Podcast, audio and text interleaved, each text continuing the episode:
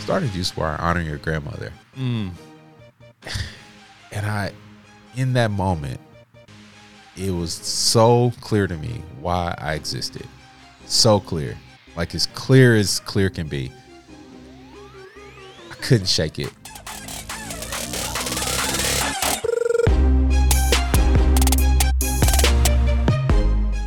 That was Chris Good, founder of Ruby Jeans Juicery, serial entrepreneur, motivational speaker, amazing dude, bridge builder.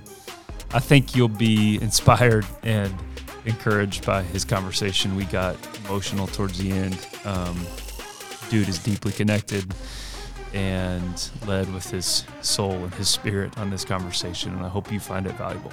Here's Chris Good. Hey, welcome back to Guild Stories. We've got, um, my goodness, what a what an inspirational fella that I get to sit across from and um, uh, hear that his heart to say, "Hey, can we pray first? like, what a dude! Uh, I'm humbled. Chris Good, the genuine juice guy, Ruby Jeans owner, founder. My gosh, multifaceted storyteller, entrepreneur. Um, just a, a good dude, good soul. Proud to be across the table from you, man. Welcome.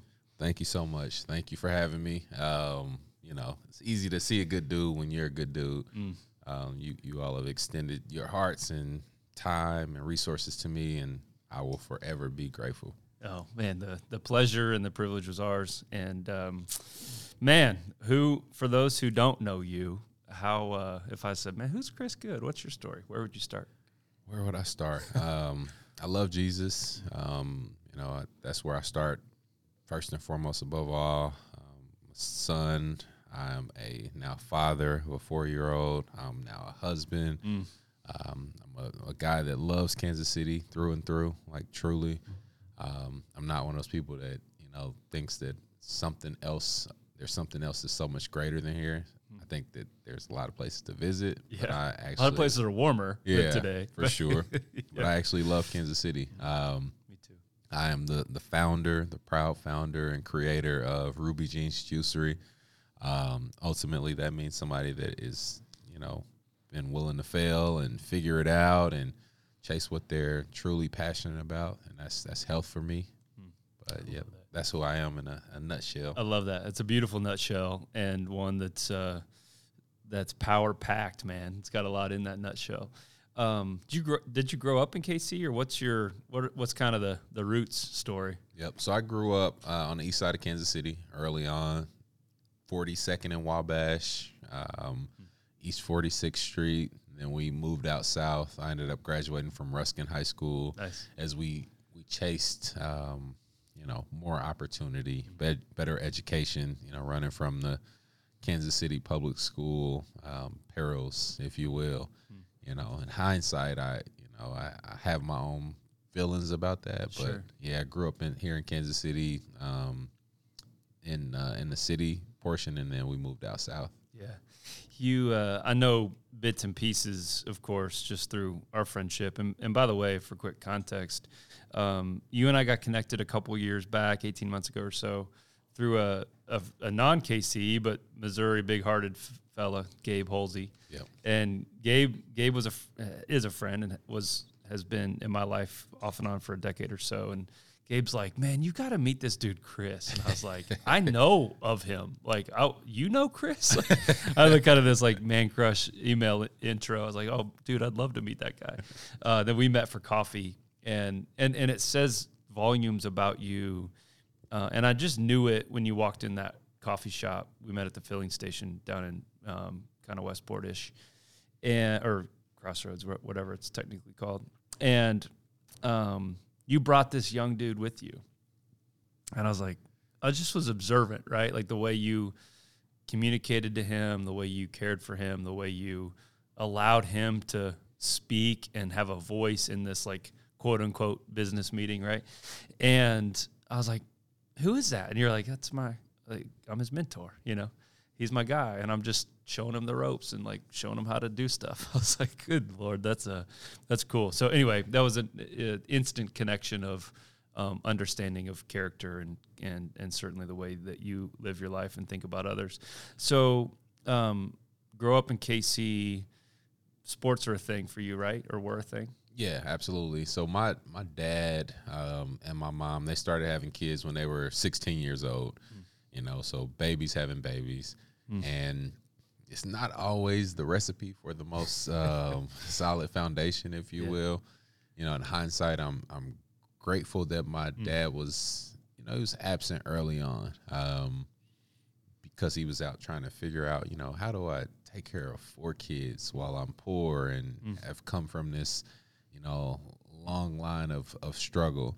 Know, how do I do this? And so in hindsight, I don't I don't hold it against him that he was absent. I think it it paved the way for you know my heart to be molded by two profound women, uh, and my mother and my grandmother, who was Ruby Jean. Um, and so, sports when my dad came into the picture, that was our connectivity point. You know, he had played college football. You know, he had fallen in love with the sport of football, and he wanted to introduce it to me. You know, the son that he's he's growing a relationship with, um, and so football become became that that way for my dad and I to to bond, the way for him to father. Mm-hmm. Um, but it also was an early foundation of you know tenacity and, and fight, where I come from the molding, the love, the gentleness of my mother and my grandmother. Uh, introduced my dad football. It it gave me the other end of that spectrum. You know that the harder outer coating that you know we need in this this world, especially this mm. entrepreneurial um, pursuit. So right. yeah, football is a it's a play has played a very very special role in the formation of me as just a, a human. Um, it's given me so many tools. Um, but yeah, football is a big thing for me. That's cool. As as you remember it, which memory is a funny thing, of course, but we all have these, you know, portraits or snapshots or scenes even in our minds from growing up.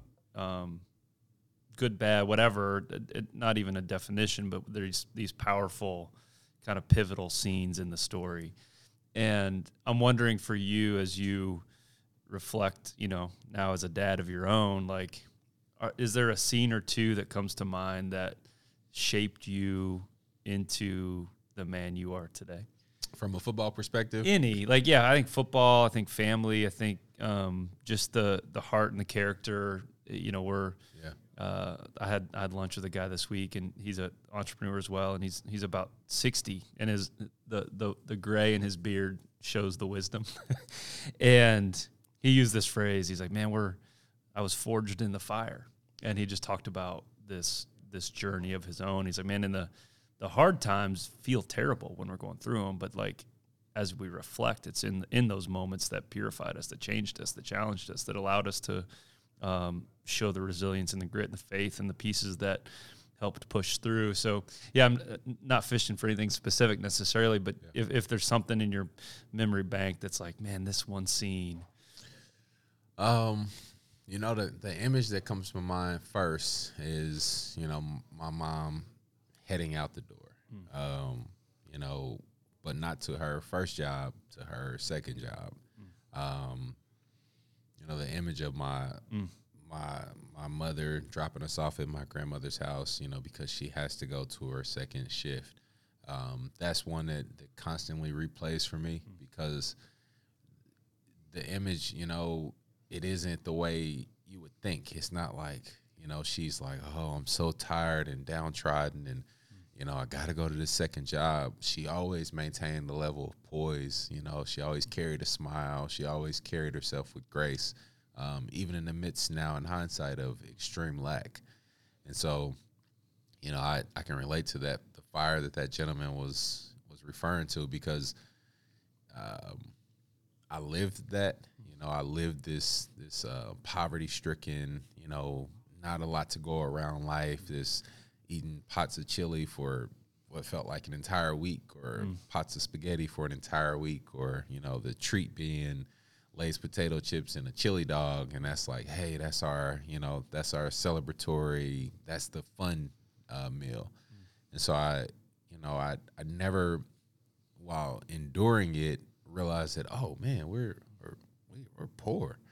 It always felt like, man, we're blessed. We have enough. Yeah. Yeah. Yeah. yeah. And and so that's I think that's the one that my my mind points to, you know, most quickly because my grandmother and my mother, you know, in in the midst of lack, it just it felt like abundance. And so I only realized that as an adult, you know, when things are so much more abundant, um, and you don't always feel that same spirit of joy. Um, but it, you know, it, it's a big credit to who my mom is and who my grandmother was. You know that they were able to to shield us from reality uh, and, and, carry us through that fire uh, in a place of from a place of grace. That's beautiful, man. I'm so thankful you'd share that. Um, we're gonna come back to her a lot, but tell us about Ruby Jean. Ruby Jean, um, extremely, extremely special human being. Um, Mom's mom, your maternal grandmother, correct? Yes, yeah, my, okay. my mother's mother, okay. and I can tell by the way you're looking at me that you you know I'm. this is gonna make me emotional. Um, but my my grandmother, um, she was special. She came mm. from a small town in Oklahoma, uh, originally Vian, Oklahoma, then Muskogee, Oklahoma, and we're talking like you know tiny, mm. tiny places. Um, and she came to Kansas City for for life in a, a bigger city for more opportunity, uh, coming from those small towns in Oklahoma, and she started this family tree with my grandfather, you know, a gentleman from Arkansas, uh, Pine Bluff, Arkansas, to be exact, and what I remember from her most is that she was so quiet, hmm. um, but so loud at the same time. You know, she didn't I, talk a lot, you know, nowadays, as you know, and I I know that feeling. She she didn't have to do any talking for you to hear her. Um, and it's something that's it's, it's, extremely powerful that we were able to feel her presence and she was just a woman of such few words um, she loved us in a way that that I don't know that I'll I'll ever see replicated um, she loved us in a way that you know food was central to her showing her love. You know, coming from Oklahoma, she had this this ability to cook soul food that you know you slobber and slap somebody all at the same time. Like, oh, I'm drooling and I'm I don't know why. I just need to slap you. It's that good. And so she she had this this way about her. Um, mm. Where we knew that she loved us, but we also knew that she wasn't like playing around when she told us to do something and it was like this perfect balance of um, force and love, you know, all tangled in one. And so my grandmother, uh, she was the person that kept our family together. She was the person that we all gathered around this little tiny two bedroom home at 3907 Wabash. You know, it, it felt like a mansion, you know, and I was looking back, I'm like, how do we all fit in this little place? Um, little White House it, right? Or it, steps up to it. We we we. I think we have some B roll of it. Oh yeah, I can't remember. Yep. So um, little porch, little yeah, it's like yeah. orangish coppery color, um, and tiny little home, mm. and yeah, it does have some white in it. Um, but what I realized is that that house was so big because of her. You know, it didn't it didn't matter that we, that we were crammed in there. We didn't even notice it, or at least I didn't notice it. Um, we just wanted to be near her. We wanted to be near that that force that she was as a person. Um, and she, you know, she she kept us together as long as she could. Awesome, man. We're gonna we'll talk a lot about Ruby here in a bit. Okay, cool. but I appreciate it's helpful to set the the stage for her because she clearly played such a a, a monumental and pivotal role in, in your upbringing, and, and, now maybe arguably even more so uh, in in the the ways that you're building a life now. Um, but before we do that, you left KC, went played college football. If I don't, if yes. I'm not mistaken. Okay, where and how and how was that experience? Oh man, how much time we got? No, um, so I played football down at when I started, it was SMS, so Southwest yep, Missouri yep, State. Yep. Um, my junior year, we transitioned to Missouri State, so I graduated from Missouri State Love University. It. Love it. Um, I, I played football at Ruskin High School, tiny little program, you know, like gravel and glass in the practice field kind of situation, a lot of dust. Um, you know, we make did with whatever we had from a, a, sports perspective. My senior year, we won our first four games, mm. lost every game after that.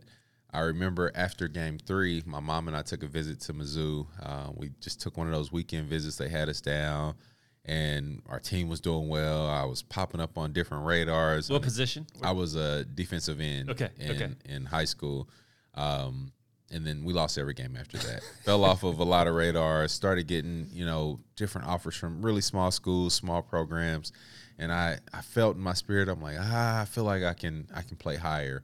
Um, but at the same time, I wanted to make sure that my education was, you know, was a factor and that the degree that I, I pursued was, you know, it was something that was gonna to give me an opportunity in life. And so I landed on Missouri State or Southwest Missouri State at the time because they had a great business program, but also it was a, a decent level of football, uh, one double A. But you know, I sent them my video and so on and so forth, and they said, "Well, we're out of scholarships. We don't have a scholarship for you, but you can walk on." Um, that started, I think, one of the most impactful experiences that I've ever had as a human. Um, I walked into that program. You know, as a walk on, you get treated a certain way. Um, if you're not recruited to play somewhere and you're a walk on, and you're just you're just proving yourself. They don't care about what you did in high school. None of that matters. Is who are you today? Uh, and so I found myself on the scout team defense, you know, going against the first team offense, and quickly, you know, made a name for myself. awesome. But I was carrying a place of, you know, frustration. Like, hey, I, you know, I can play with these guys, but they're not treating you in that in that light. And so I proved myself, improved myself, and in order to go from you know, just being a walk on to even being thought of in the scheme of the program, you gotta something has to happen. Um, I redshirted the next season, um, which would have been my second year. Uh, I still hadn't I had that thing hadn't And happened. cracked it. Yeah. Um, yeah. I finally got my opportunity. I found myself extremely, extremely frustrated, to say it in a nice way. Um, I was on special teams. You know, the way football works, a lot of times at the end of practice, everybody's kind of, you know, they're going halfway. And but these are scholarship guys. These are guys that are getting their their meals paid for, their classes paid for, their books paid for, and so on and so forth. Me, I'm there taking You're hungry. taking out Yep. loans, Yep. so on and so forth. I run down on kickoff and I knock a guy out at the end of practice. Literally knock him out. I used every piece of fury I could muster um, to make this hit, and I knocked him out to where they had to put smelling salt under his nose. The special teams coach said he looked. Kind of the whole practice went silent. Special team coach looked at me, said, "Good, you're, you're traveling." and so the next game we were playing Arkansas Okay. and we always get a you get a essentially it's a money game for the school yeah, right yeah. we're this little bait where they pay us to come and embarrass us Yep. great Go So to I Fayetteville and get rolled.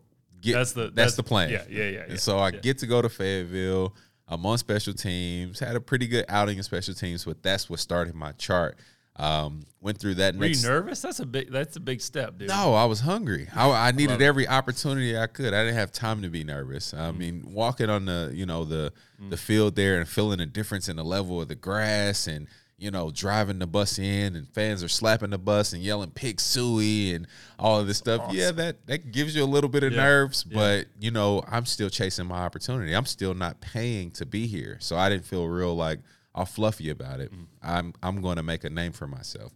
I continued to do that. Had always a few tackles every game just from being on special teams. Still wasn't getting my shot. Still doing well on scout defense in practice. Still wasn't getting my shot.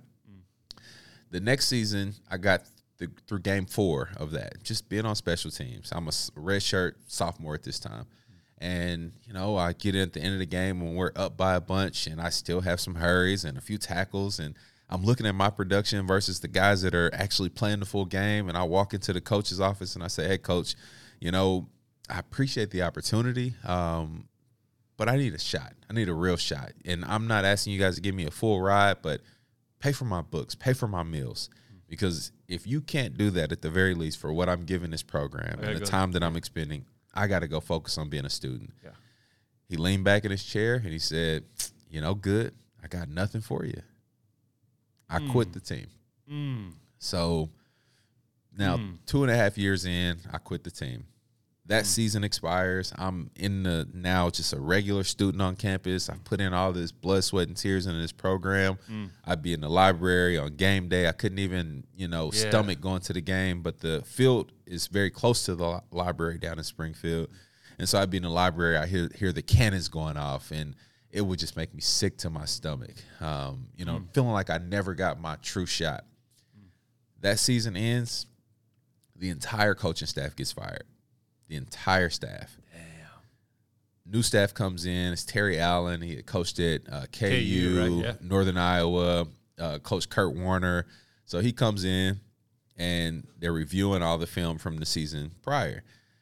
So the defensive end coach, uh, Jamar Kane, he coached at New Mexico State. He comes in, they're reviewing the film, and they see this. You know, this, who's this number fifty-eight? You know, he we saw him in like three or four games, And then he's gone. and then he disappears. We saw a couple of big hits. We saw, you know, some some speed off the end because I played defensive end slash linebacker at that level, and but then he disappears, and so he starts asking the teammates like, "What's his story?" And I, I wasn't like a you know a nice guy. I wasn't there to be friends, so I had this gotten this rap of being a bad attitude guy, so on and so forth. But I really just wanted a scholarship. Yeah, yeah. So they called me into the office. At this point, I'm out of football shape. I'm just a regular student. I'm used to being a regular student. I'm business major. I'm in a mm-hmm. fraternity. Like mm-hmm. I'm good, Doing your thing. Yeah. doing my yeah. thing. They called me in and say, you know, we want to give you a shot. Get back in shape. Go through spring ball. Show us what you got. I had the best production of anybody in my position that entire spring campaign. I got a full scholarship. Come on, So I man. come back to the team. I finish out my time on scholarship. I ended up being a starter. Um, still a small school, so it's like you know where do you get to go from there? I had uh, desires of playing on a higher level, but I graduated with a business degree. I proved to myself that I could play at that level. Um, but going through that experience of you know having to quit something and not being a quitter, but having to do mm-hmm. what's best for me as a human being and making that decision as a still a very young man, mm. um, it gave me so much. You know, it mm. gave me the ability to say, okay, even when people cannot see mm. who you are, what you are, what you bring, what you can deliver, and you know it, you gotta you you gotta keep going. And so I got that opportunity. You know, I graduated as a as a starter. Um, I graduated with you know a full ride scholarship, and it's something that I'll you know I'll never really be able to replicate. I wouldn't have it any other way. I'm glad that I didn't get a full scholarship. I'm glad that I had to quit. I'm glad that I had to come in and get back in shape. I'm glad that I had to prove myself because it it gives me another muscle today when it gets hard. You know, when it's 4 a.m. and it's time to get up, I I can trigger back in uh, two a days in 110 degree heat where you're not getting paid to be there. I can trigger that muscle, and so I don't I don't take anything from it. The coach that never gave me a shot, um, ironically, he's now a recruiter um, for the Kansas City Chiefs, and so a couple of seasons ago, Ruby Jeans, we got a chance to provide juice for the Chiefs for I think it was like six weeks, and I walk into the lo- the it wasn't the locker room, it was like their cafeteria area. And there's all these guys around. I'm bringing in juice samples to let the guys uh, taste the juice. And who do I look eye to eye to? I look eye to eye to that coach that never gave me that shot. And I got a chance for him to shake my hand and to really give me the respect that I never gotten from him. And so the way that my collegiate, I know that was long winded, No, but the way that my collegiate, you know, football experience went was just it was a one on one experience. It's something that gives me, you know, the tools to pour into my son day in and day out, to pour into my team day in and day out, um, and myself. dude I, i've got i literally have chills because i'm like man i knew the highlight i really did knew i knew the highlights I, I knew you were a scholarship starter at missouri state Yeah. and it's like i didn't know that i didn't know any of that i, I knew the pieces that like hit a linkedin profile or hit a resume or hit the uh, the bio you know the rap sheet And that's why i, I love this project because it's like wait a second holy smokes there's so much gold in what you just shared and, and i and i i know you enough to know how you operate your business, the stuff you've been challenged with, the stuff you have huge opportunities with. And now it makes so much more sense.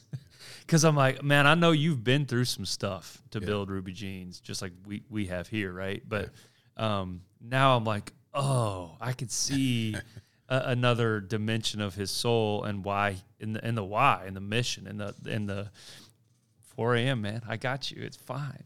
Oh my gosh, I'm so thankful you share. Um, you graduate with that business degree. You graduate as a, as a as a very deserved earned scholarship starter on the football team. What'd you do next? What did I do next? um, so I came home to Kansas City.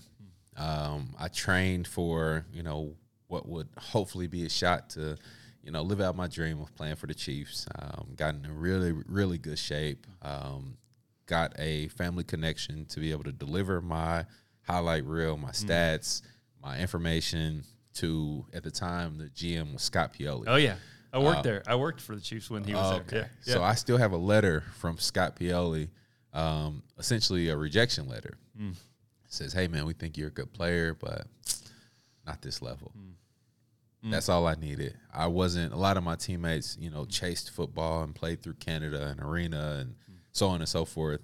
That was the only declination I needed to say, okay, that chapter is over. Mm. Um, I let the dream of football go, and I went out and I got a job. You know, I had a business degree with an emphasis in entrepreneurship, which you know essentially is a very vague degree. It's like, what do What I do I do with this? And so insurance was what was readily available. Um, my first job was I was a essentially a customer service call agent for Farmers Insurance, and I worked uh, part time at a shoe store. And so I carried two jobs uh, and started to matriculate through different insurance jobs along the way. Um, I don't know how far you want me to go, but I found, Yeah. you know, I essentially I started to, I felt like I started to wither away. You know, I I knew that in my soul, like man, I'm I'm not I'm not a cubicle guy, Yeah. you know, and that's not to marginalize that for anyone that is, but I knew that I I love people, you know, I need energy, I need fresh air. Um, I want to give this energy that I have inside of me. Um, and I started to do my own thing, even while doing insurance. So I found myself as a group benefits underwriter for MetLife, crunching numbers, have no clue. You know, I just like, okay, this is a job. I'm going to figure out how to do it. You guys are going to pay me a check. Perfect. Yeah. Um, in the meantime, I started a very, very small business. My first business I ever started was a eventually it was called Good Entertainment. I ended up changing the name to Good Image. Um, first event I ever had was an event that Live Strong sponsored. Uh, it was an event called Alamode. And so uh, my dad had this event space. Uh, I can go deep Yeah. into this, but I'm gonna I got to give you some of this. Um, so I started. I had this event called Alamode, and the, the concept was, you know, it's a cancer benefit, and cancer is one of those things that it doesn't just okay, you're a white male, it's gonna just attack you, or I'm a black male, it's gonna attack me. It, it knows no faces, it knows no no race. It doesn't care if you're Jewish, it doesn't care if you're African. It's if it attacks you, it attacks you. And so a la mode is ice cream, right? So if you put strawberry ice cream in a bowl, chocolate ice cream in a bowl, vanilla ice cream in a bowl, and swirl it all up, it's just gonna be one color, one consistency. And so that was the first event I ever had, and we went as far as having events for That's cool. um, Sly James as a political fundraiser. Um, I had two events with LeBron James, um, James and James, Yeah. ironically, but had two events with LeBron James at the height of that that business, um, and kind of started to develop, you know, my name in Kansas City. Um, at the same time of, you know, doing philanthrop- philanthropic endeavors. I volunteered for Janice Ellis's mayoral campaign. I used to give out cold water every birthday. We partnered with the Gillis Home, and I had ugly sweater parties where, you know, I took my insurance van and filled it up with toys that I got from the party, the swe- ugly sweater party that I threw, and I would show up at the Gillis Home every Christmas with a van full of toys and things for the kids. Um, so I started to to really put my my fingerprints in the in the soil here, uh, and it it matriculated from there. I love it, man, and and I can I can sense it in your speech, even in your in your energy. The the you had a job, and it was a, if I remember, a good gig, like in terms of like good money, like from from your upbringing and the way you d- discussed childhood and and and stuff being tough financially. Like everyone probably looked at it like, holy smokes, bro, like that's a good gig. Yeah, you got to sit a cube, you got to do your thing, but like you're making good money, it's stable, it's steady, it's all that.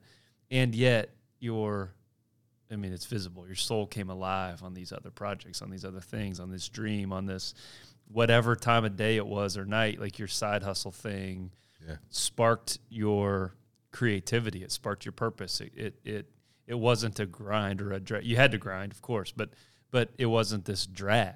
It was this like escape, this outlet, this this passion project, and I, I think it um, is really cool. Yeah, absolutely. It so the the insurance world it it went into from okay. So I had the the second event with uh, LeBron James, and so essentially they're coming to town to play.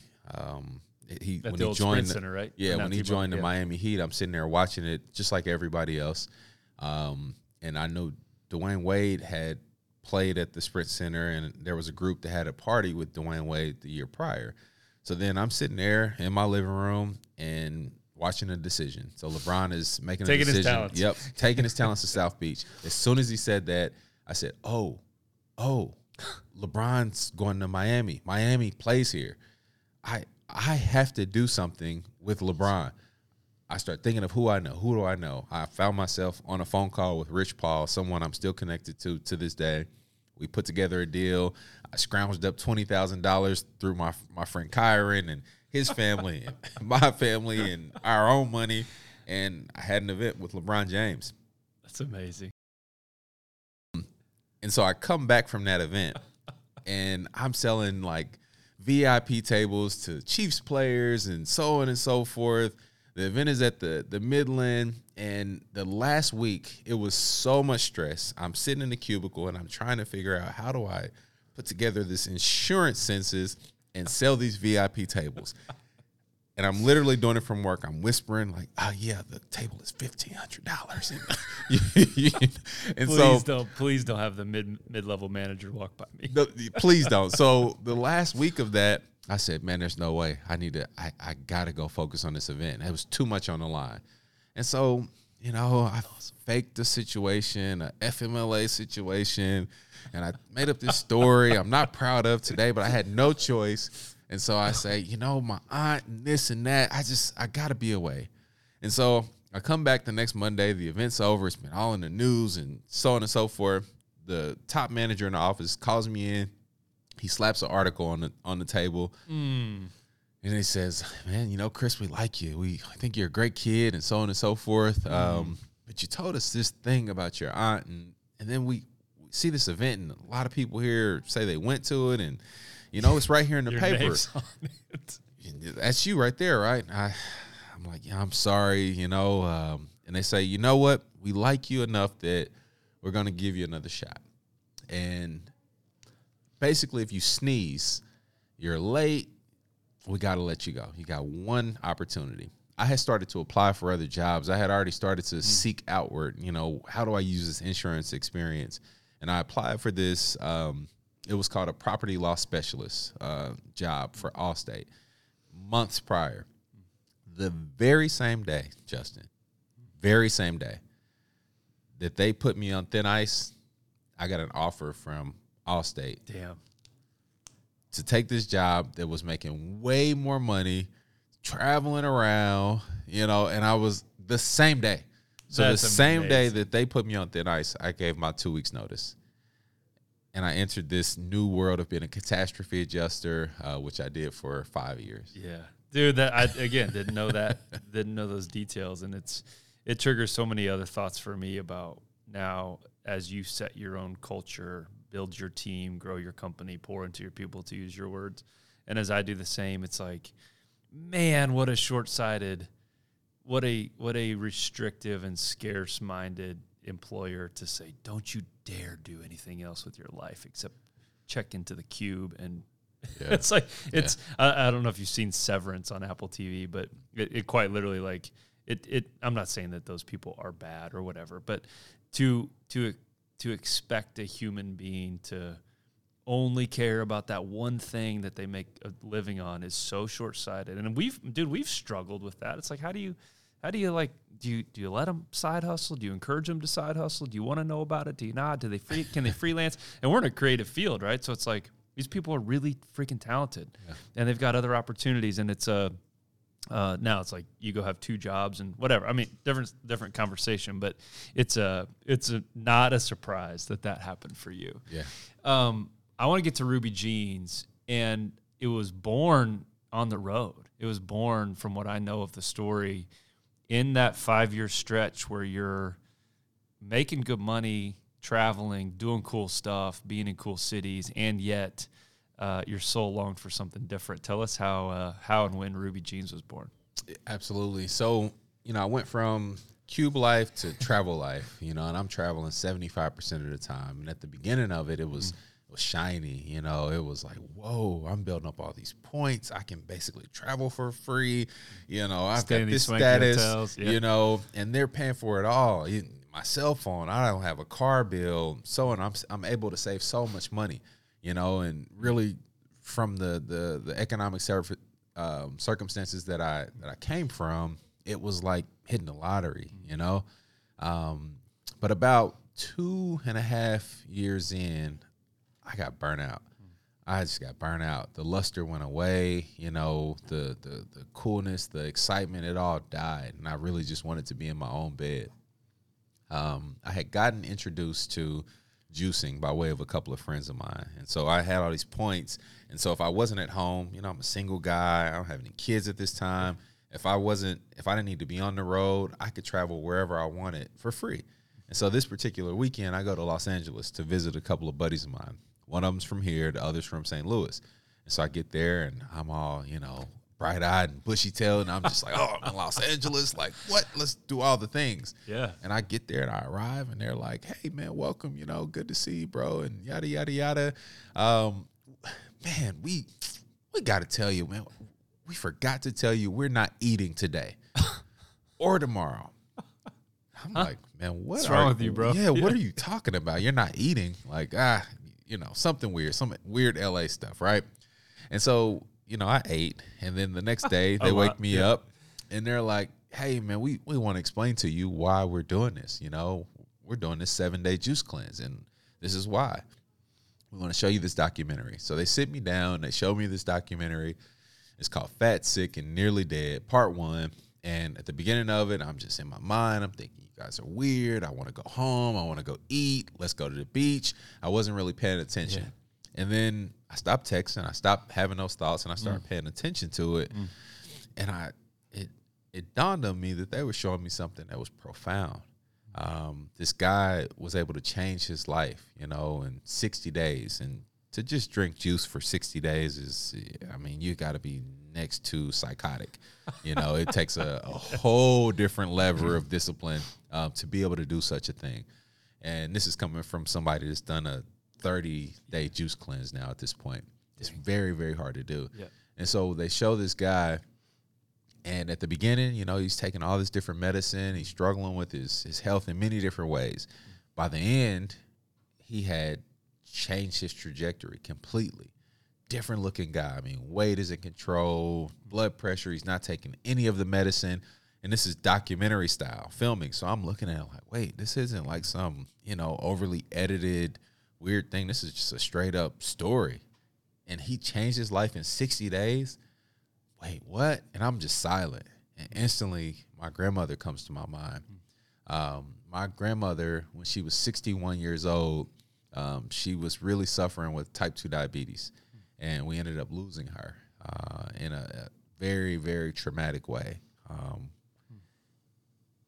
and it dawned on me that this guy was able to change his his path by way of what he was eating. And I said, Whoa, whoa, I wish my grandma had this knowledge. And not just the the idea of this crazy 60 day juice cleanse, uh, but the idea that type 2 diabetes isn't something that you can't prevent. It's based on how much you're moving your body and what you're putting in your body and she never had that moment to say, "Oh, I'm not feeling so good. I need to I need to do this or I need to do that." She didn't have it in her purview at all. Mm. And it struck something to me where I said, "Man, I got to see what this is about." So I came home to Kansas City. I did a 10-day juice cleanse. And the first Were you, were you yourself at, at a different physical state than than you're like trying out for the Chiefs days?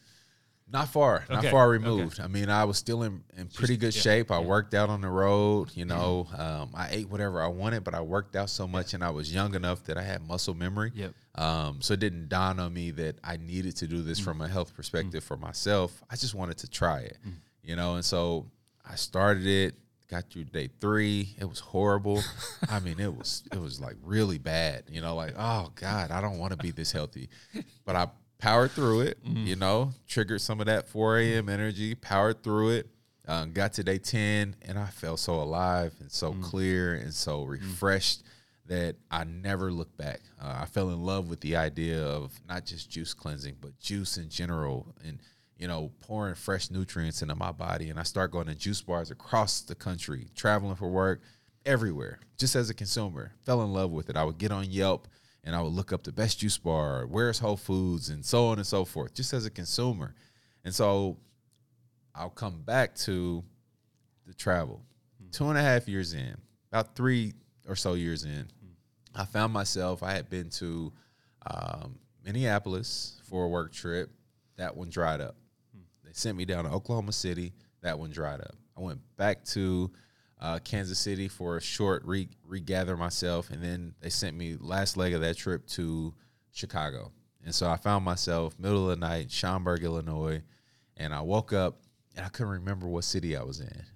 I literally had to jog my mind and say, "Oh, Chicago," and it's like a, a lightning bolt hit me square in the middle The of my Marriotts all look the same. They are. Yeah. It, I where am I at? And ah, Chicago, and it was like a oh, this isn't this isn't it. There's more. You know, there's more. I started to feel like I was right back in that cubicle, uh, and so my my heart started yearning for more, and I started asking myself, well, what, Chris? What are you what are you passionate about? You know. This dream of the Chiefs, it didn't pan out. You know, Scott Pioli told you directly, let that one go. You know, what else is there? So I'm looking looking at my tattoos. I'm like, man, grandma, I miss my grandma. Grandma, I got this little traveling juicer blender contraption. Well, I love juice and health. I started to encourage my family to eat differently and, and helped a couple of people lose weight. And it's like, hmm, hmm, health, juice, grandma.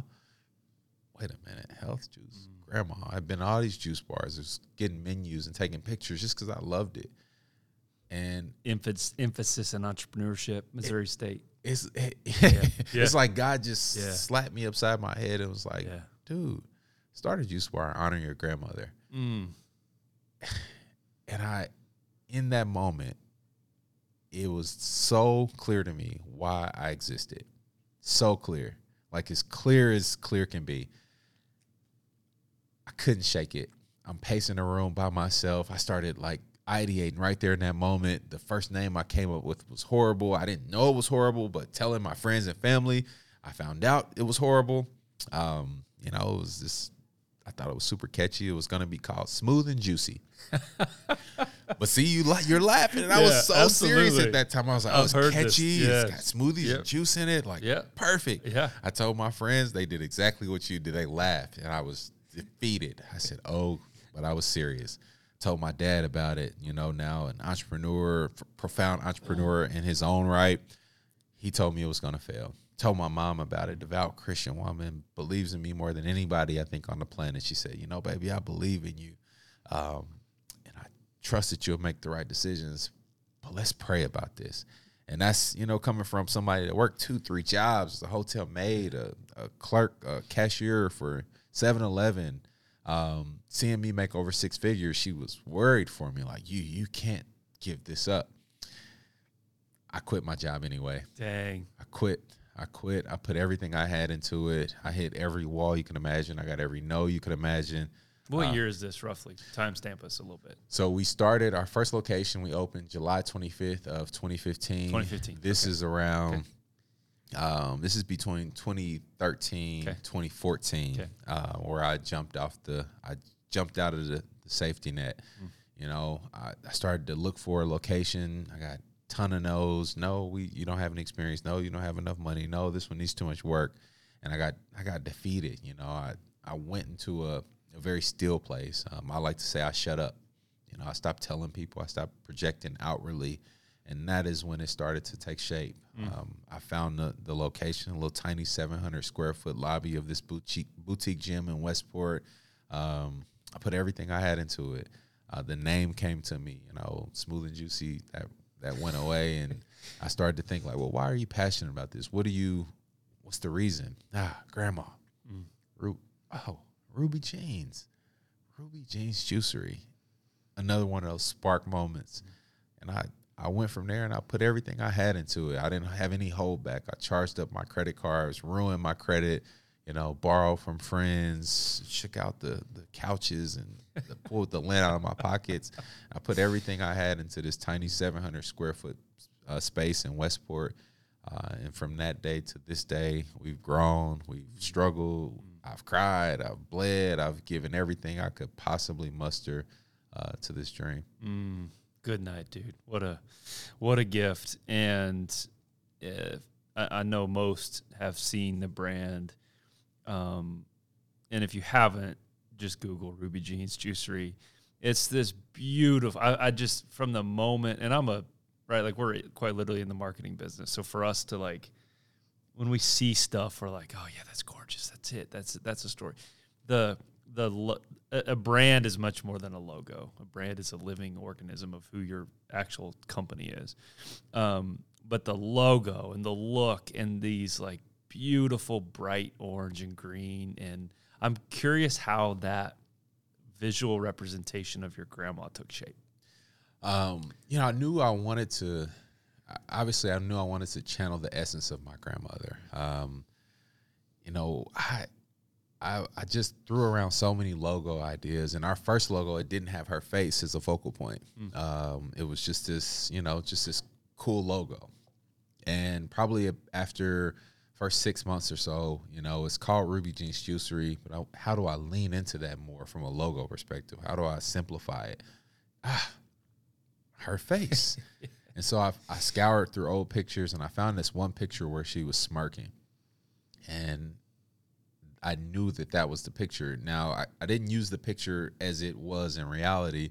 I went through this uh, artist and I had them, you know, erect a, a gentle smile on her face. I had them channel the essence of what I felt from her as my grandmother. So he created this caricature of her um, that was beautiful and, you know, not to marginalize her and her essence, but uh, it became our Nike swoosh.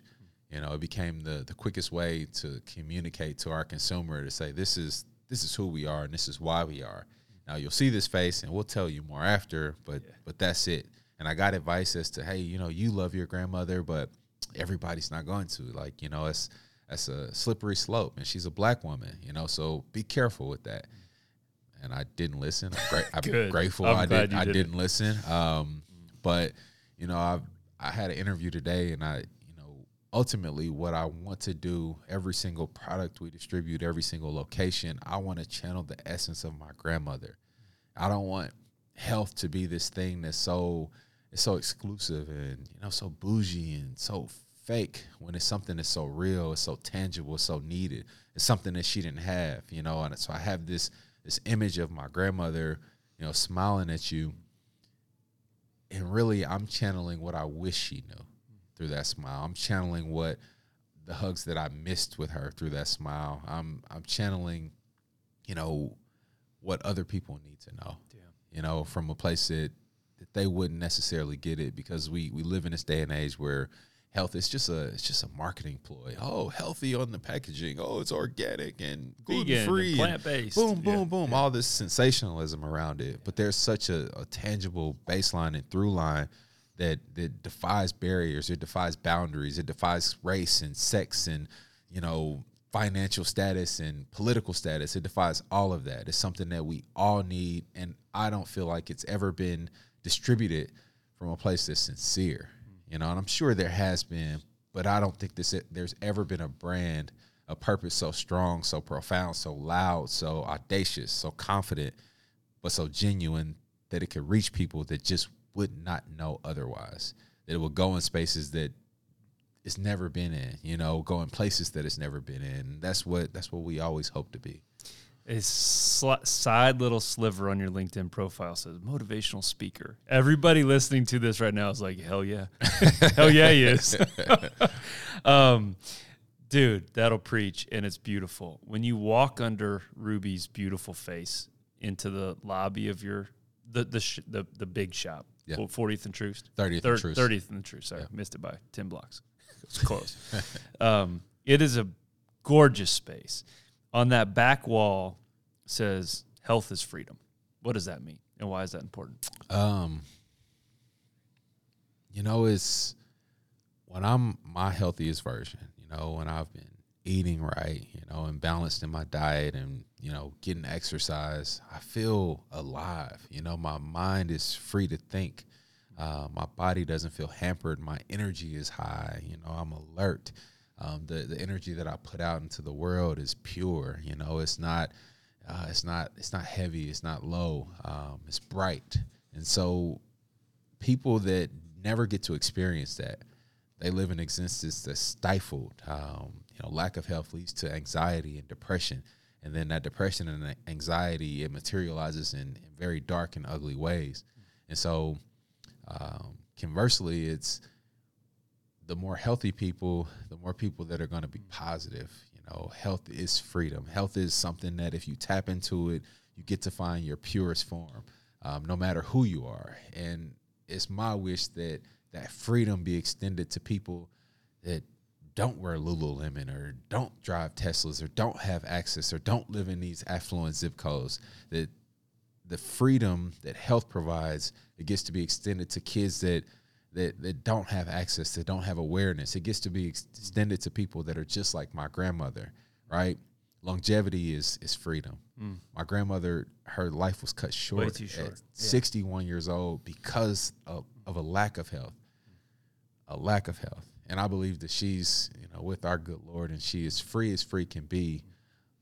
But I know that there's a possibility, has she, you know, been inclined a little bit more towards a healthier lifestyle, that maybe she meets my son. You know, maybe she gets to see me accomplish that feat of getting a scholarship or graduating or see one football game. Um, maybe she, you know, she gets to see who who we became, the family tree that, that she manifested. That's freedom to me. And nobody is is sharing that that very practical news. And so I want people to be reminded that it's you. It's you. The healthier you are, the more free you are. Period. Dude, you uh, you have such a deep and and meaningful presence, man. And I could ask you literally a million questions. I know you have a family to raise and a, a wife to see and, and a business to run. So I want to explore one last thought here with you, and then we're gonna have to do this again because I'm just like, uh, I, I'm just like I'm slapping you. I'm like, like you're you're uh, slobbering and slapping me. I'm like, what the heck? Come on, man. Please say more. Um, your you do like wild cool stuff right like your stuff sold at whole foods you've got like all sorts of amazing things going for you. And and yet you you're the 30th and Troost location sits on this really like physical dividing line of of this city you and I both love. And, and you and I both grew up on different sides of that line right? Like I grew up on this north uh northland suburban primarily white um pocket of the city. And, and you grew up as you already said on the eastern side. And and and I can't imagine that your 30th and Troost location was accidental. and, and and specifically what what I'd love to hear you talk about is man, you invest like crazy into the youth and the school district and to to to evangelize this health is freedom message to children that um, don't typically have abundant access to things that are alive from a food standpoint and a nutrition standpoint. And I can see you like ready to go. So I'll shut up. I want to hear why all that is meaningful to you. Um, you know, and I what you what you see is like you know you, I you get so used to just just going and doing and surviving and you know moving to the next thing and you know making payroll once again and you get so ingrained in that that you know it's not until get asked about it that you really have to ponder it. And so as I ponder it, man, it just is, you know, so humbling because I am a, a, a guy that, as a low income kid, attended a place called St. Vincent's. That place now today is known as Operation Breakthrough.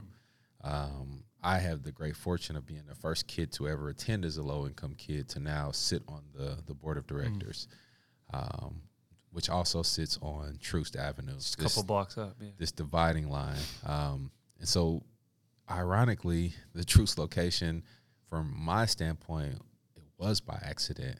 Um, to be honest with you, but I don't believe so from God's perspective. Um, to go almost nearly across the street as a low income kid to this place and walk into this building that, you know, for us, we knew it as the Day Old Bakery Store, um, to, to frequent a bus stop that now we got the ability to adopt as the first ever bus stop adopted in Kansas City's history and create a new precedent, a new program for that. Um, to now own the first ever healthy business on the east side of Kansas City in the history of this city, um, to now be actively working to topple that dividing line, that barrier, that that that red line, uh, that segregation line that that that sought to keep you and I divided, right? That sought to prevent this this thing, this dialogue between a black man and a white man, this this progress that sought to prevent it, um, to be a part of toppling that and actively working to rename Troost Avenue Truth Avenue to be able to exist on what was once plantation ground where 40 slaves tended to fruit trees and they pulled down pears and apples and peaches, right? And they were wept and they were sped on, right? In this place that was um, completely undignified to now sell fresh juice from that land, to own that land, to own it in a way that doesn't boast its ownership but pours into it and continues to sow into it. Um, it's something that I could die today and know that I've done good, that God is proud. And for me, kids are the focal point because they are the people that need to get this message. They are the people that need to see more than sports, more than entertainment, that we are capable. It's the message that I tell my son every single morning, man. You can do it. I believe in you. And to be able to show that, um, it just is it's humbling, man. I'm grateful. So I am too, man. I'm uh I'm grateful for the work you're doing, and it's um uh forgive me the it's powerful, dude, and and in because I know there are dark days, and there are days when it's like, oh damn, it's 4 a.m. again. Uh, I don't get up at four for the record, um, but uh, keep going, bro. And you got you've got a gift, you've got the spirit behind you, and you've got a community behind you who is who will do anything to remind you that you've got it too, and that you have what it takes to um, to keep bringing truth and to keep setting people free. Um, and I'm I'm I'm deeply humbled and grateful that you'd share this story with us, man. thank you, man. Thank you for having me. Uh, we gotta we gotta wrap it because you got you got truth to bring. Um, but we're gonna fly through these final five so you can get back at it. Uh, favorite T-shirt, which seems so stupid now, as we're both like slobbering and wiping tears, uh, looking for the Kleenex. But um, favorite T-shirt. Um, my favorite T-shirt. Um, I should say like a Ruby Jeans T-shirt, Yeah. but honestly, um, I, there's this brand. Um, hopefully they don't have some weird roots or anything, but it's a European brand. It's called Scotch and Soda, Huh. and I just love it. It's just casual and fly and chill, but elevated. Um, and I got this green Scotch and Soda T-shirt that's just I I could wash it a million times, and I hope I never get rid of it. It's just so comfortable and so fly. Um, so a Scotch and Soda T-shirt. You were the definition of casual, fly, elevated, and sophisticated, or whatever else you said that I can't repeat because you're too good. Uh, what would you do right now if you weren't afraid? Um, man, you know the I get the I get the God given privilege of not being afraid. I'm doing it. Amen. Good. That's a good answer. Um, what's your favorite place on earth? You know, I was fortunate enough um, this past June to, and I've owned um, a couple of homes before at this point, but I finally have you know my home. You know, my wife and I, my son, we we bought our our first true home. Um, and there's a little spot I gotta have you over Come to, on. to to witness in person, but it's a it's a space that we call the treehouse. Um, but it's a it's a place that my wife and I, you know, people that are are near and dear to my heart. We don't have shoes in our house, but it's just this very uh, sacred space where I decompress, I pray, I meditate. It's surround. It's a. It kind of is like my my brain has spilled out there. It's got everything from the Emmy we won in it to a proclamation to my dad's tape measure that he had for you know he's still with us, but he it it finally gave up on him after like thirty years of using it.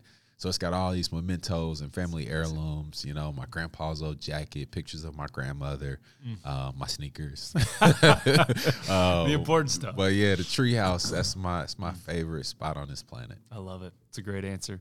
Uh, what does human first mean to you? Um, to me, human first is uh, you know keep it real, um, and then keeping it real, you know, make sure people are are at the the forefront of everything that you touch. Uh, for me, that's you know my team, the people that allow me to be here and share my heart and project outward and cast a bigger net. Those people are first for me. Treat them well. Be genuine to them. Be earnest to them. The customers that come in day out, give them our heart. You know, give them our best. And if we don't, make sure we live up to it. Um, never get too high in the, in the clouds and oh we get to be on this CNN story. Oh we're on this National Geographic piece or oh we got an Emmy. Never get so elevated in that that pathway that you forget why you're doing it. Keep the Ruby Jean's out there at the forefront of your mind. When when uh excuse me i'm still trying to like get composed over here bro. Um when when you walked into the store the day we were there uh we we got there a little bit early to get some stuff set up and like we're chugging our green juice doing the thing. You walked in you can tell the mark you can tell a good leader or a, a man or woman with influence when they raise the spirits of people when they enter the room and you do that. Your team was delighted to see you. They were like oh the boss is here. Like we got to shape up right? It was like no no no we get to like rise up. We get to like elevate and come alive because his presence brings great joy. Um, when it's all said and done man what do you want to be remembered for you've already said so much good I, you know, I'm uh you know, uh, my foundation is in Christ. Um, even as I know, you know, religion is um, become such an obscure thing. Um, know, I'm not one of those people that say, "Oh, you're an atheist. Stay away from me. Or you're Muslim." You know, I want I want you to be in my presence. I want you to feel my light um, without me, you know, t- having to talk about what my faith is. And so, when it's all said and done, you know, I want to see Ruby Jean again. You know, I wanna I wanna feel her embrace. I want her to tell me she's proud. You know, I want God to be proud of my my time spent. You know, I want Him to to give me give me my true rest from all of this labor. Um, I want people to say, you know, had it not been for that guy, I I don't know. You know, I just want to make sure that my time, you know, it, it meant something to somebody. It does, dude. it does. Keep it up. I'm proud of you. I'm thankful that you would uh, you would share this space with me, period, and for others to hear this story. It's just like, whew, come on, Thank, thank you so much, man. Keep it up, man. Keep up the good work. No pun intended.